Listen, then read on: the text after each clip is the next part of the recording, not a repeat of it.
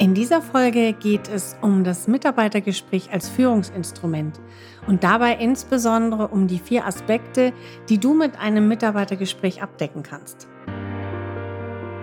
Hallo und herzlich willkommen zu Make Work a Better Place, dem Podcast für junge Führungskräfte, die ihren Arbeitsplatz für sich und ihre Mitarbeiterinnen und Mitarbeiter zu einem Ort gestalten wollen, an dem Spitzenleistungen möglich sind weil man sich im Vertrauen mit Wertschätzung und Respekt begegnet. Ich bin Melanie Kuhlmann und ich helfe seit 25 Jahren Führungskräften und Mitarbeitern dabei, eine vertrauensvolle Unternehmenskultur zu schaffen, in der jeder mit Begeisterung sein Bestes gibt, dafür Anerkennung und Wertschätzung erhält und in diesem vertrauensvollen Umfeld Spitzenleistungen vollbringen kann. Dieses Instrument ist für dich großartig, um Zielvorgaben zu besprechen und um auch Feedback zu geben. Und die wichtigsten vier Aspekte, die du in einem Mitarbeitergespräch erreichen kannst, sind erstens die Motivation, zweitens die Orientierung, drittens die Mitarbeiterbindung und viertens die Weiterentwicklung. Und um diese vier Punkte wird es in der heutigen Folge gehen. Legen wir los und schauen wir uns den ersten Aspekt an, die Motivation. Was genau kannst du tun, um im Mitarbeitergespräch deinen Mitarbeiter, deine Mitarbeiterin zu motivieren? Wenn du jetzt den Bestsellerautor Reinhard Sprenger oder den Sozialpsychologen Dieter Frei fragst, erhältst du eine ganz klare Antwort.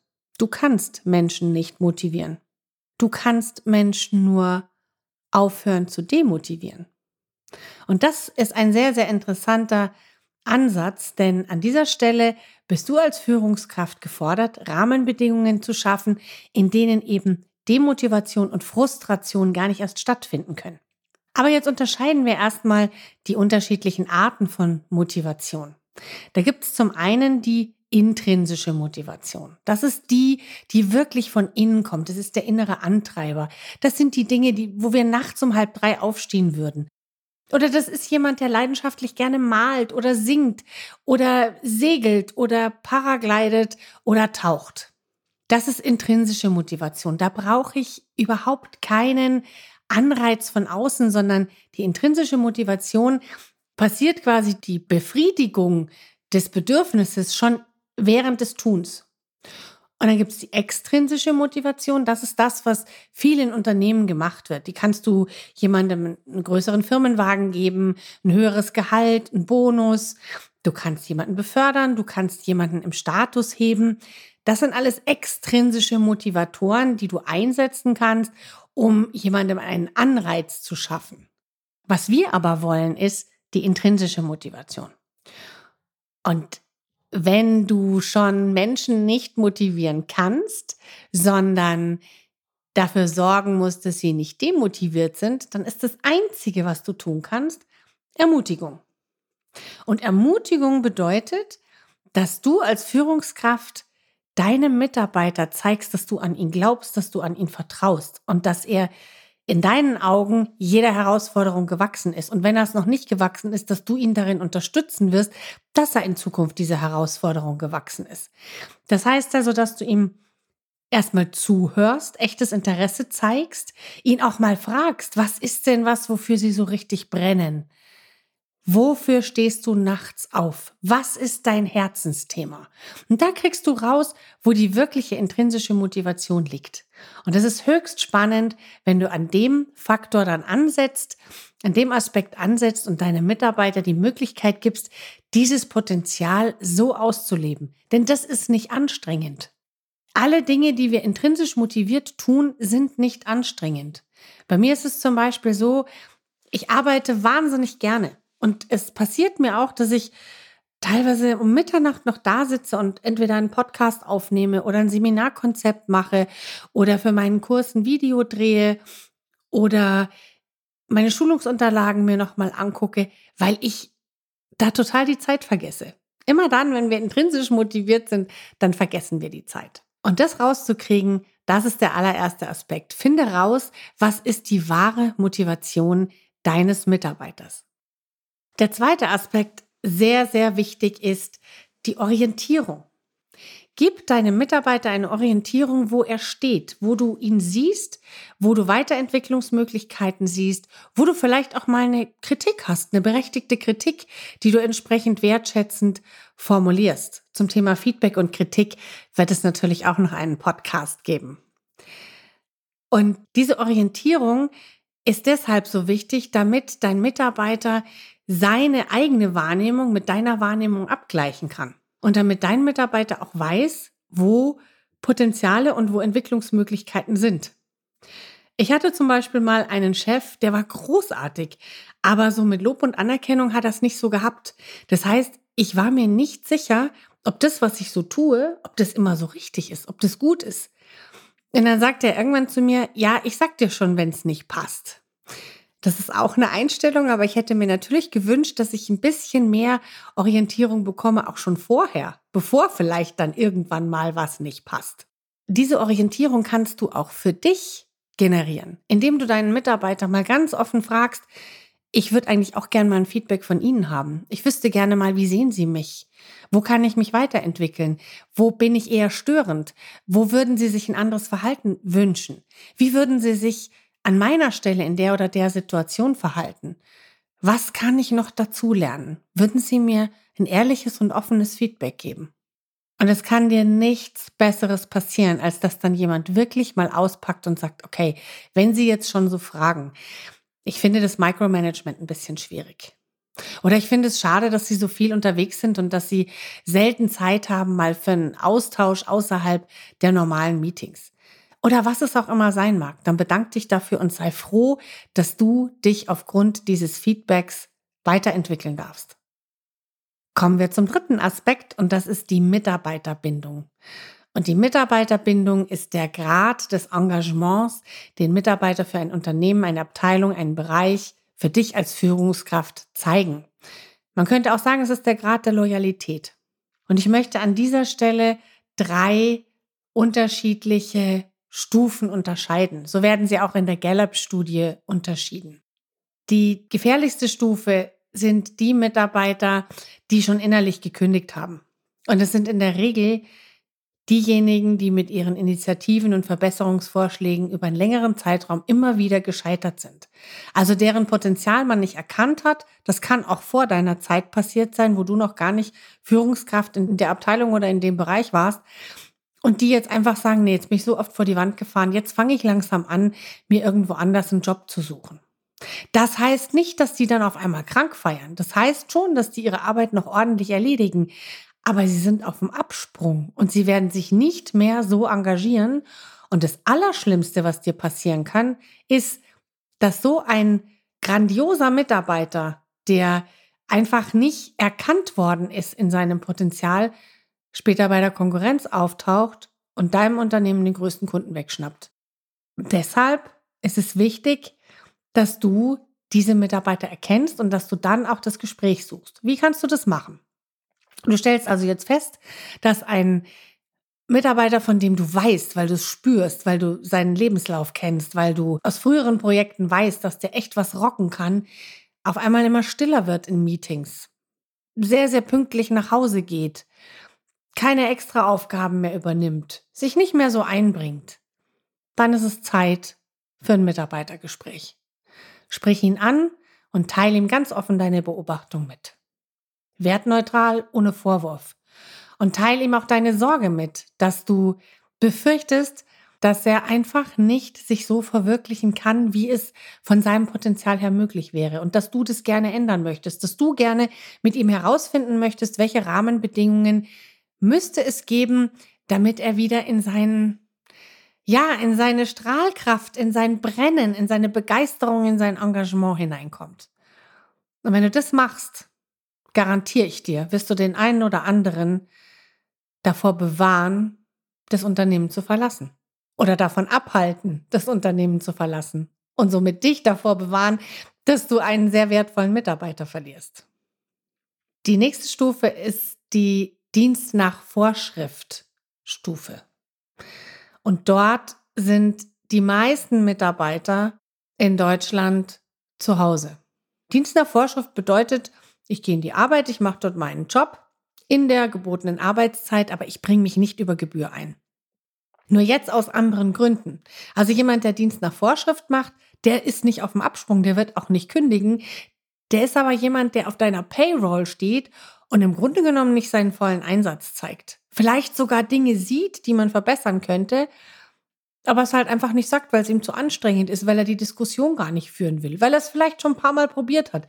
Also die Ursache für die Frustration kann tatsächlich die gleiche sein, dass du da jemanden hast, der eigentlich mal super hoch initiativ und begeistert war und engagiert, zu denen kommen wir gleich, und dann aber festgestellt hat, hm, nützt ja nichts, hilft ja nichts. Ich kann ja hier Vorschläge machen, aber es interessiert ja irgendwie keinen. Und der hat sich aber arrangiert damit, der ist nicht so innerlich getrieben, sich unbedingt verwirklichen zu müssen. Deswegen kommt er mit Dienst nach Vorschrift ganz gut klar. Ist aber für, das Unternehmen im Endeffekt fatal, weil hier wertvolles Know-how verloren geht. Auch den kannst du ansprechen, denn dem ist offensichtlich der Bezug zum großen Ganzen verloren gegangen. Jemand, der Dienst nach Vorschrift macht, der erkennt ja nicht mehr, dass jeder, der in irgendeiner Form Kontakt, Kommunikation mit jemand anderem hat, sei es ein Kunde, ein Lieferant, die Bank, oder der Vorstand, der Aufsichtsrat oder wer auch immer in dem Moment für das gesamte Unternehmen zuständig ist. Das bedeutet, wenn eine Anfrage reinkommt und ich bin nicht firm in diesem Bereich jetzt als Mitarbeiter, weil es tatsächlich nicht mein Verantwortungsbereich ist, darf es einfach nicht passieren, dass irgendjemand sagt, dafür bin ich nicht zuständig. Sondern es kann nur sein, Danke, dass Sie anrufen. Der Kollege, der das bearbeitet, der ist im Moment nicht am Platz. Ich richte es ihm sofort aus und sorge dafür, dass Sie innerhalb der nächsten Stunde zurückgerufen werden. Und das ist etwas, was du natürlich auch vorleben musst.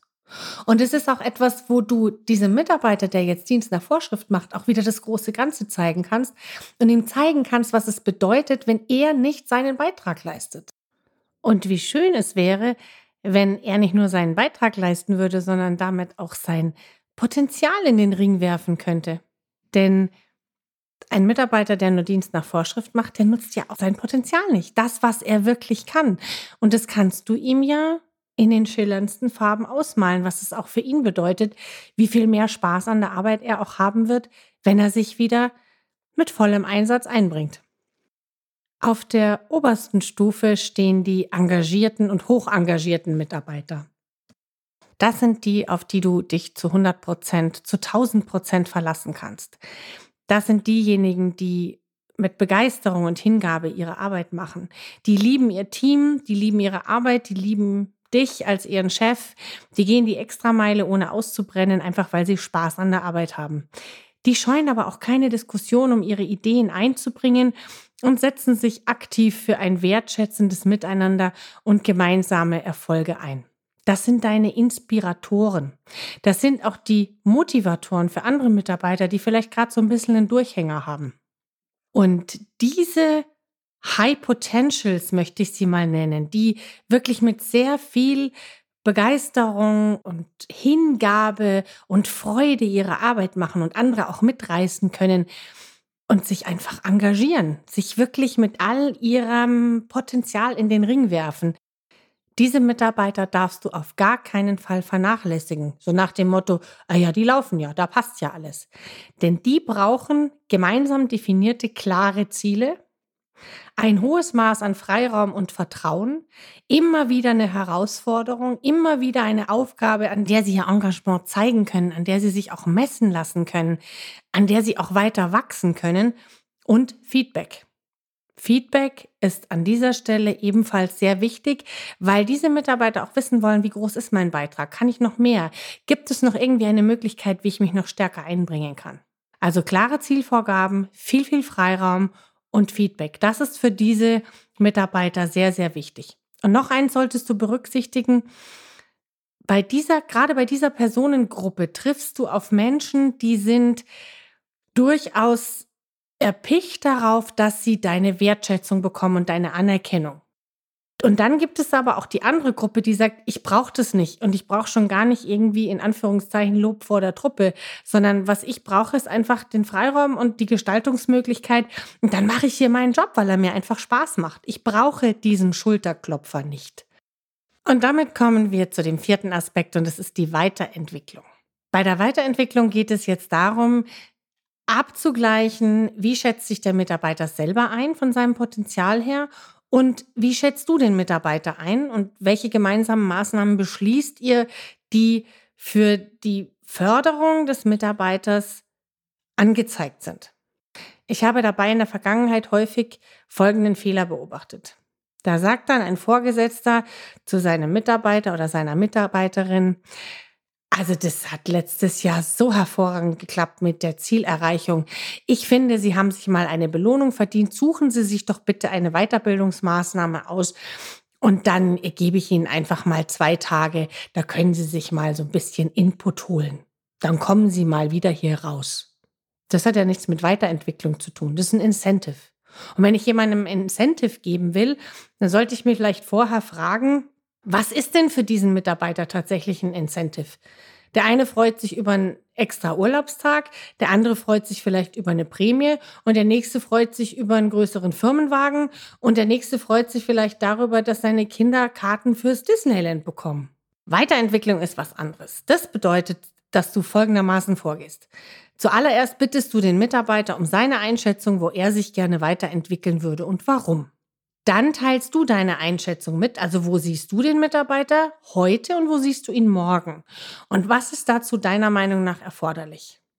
Dann packt ihr diese beiden Sichtweisen zusammen und vereinbart geeignete Maßnahmen. Das muss nicht immer ein Fachseminar sein. Das kann auch ein Sonderurlaub für eine persönliche Fortbildung sein.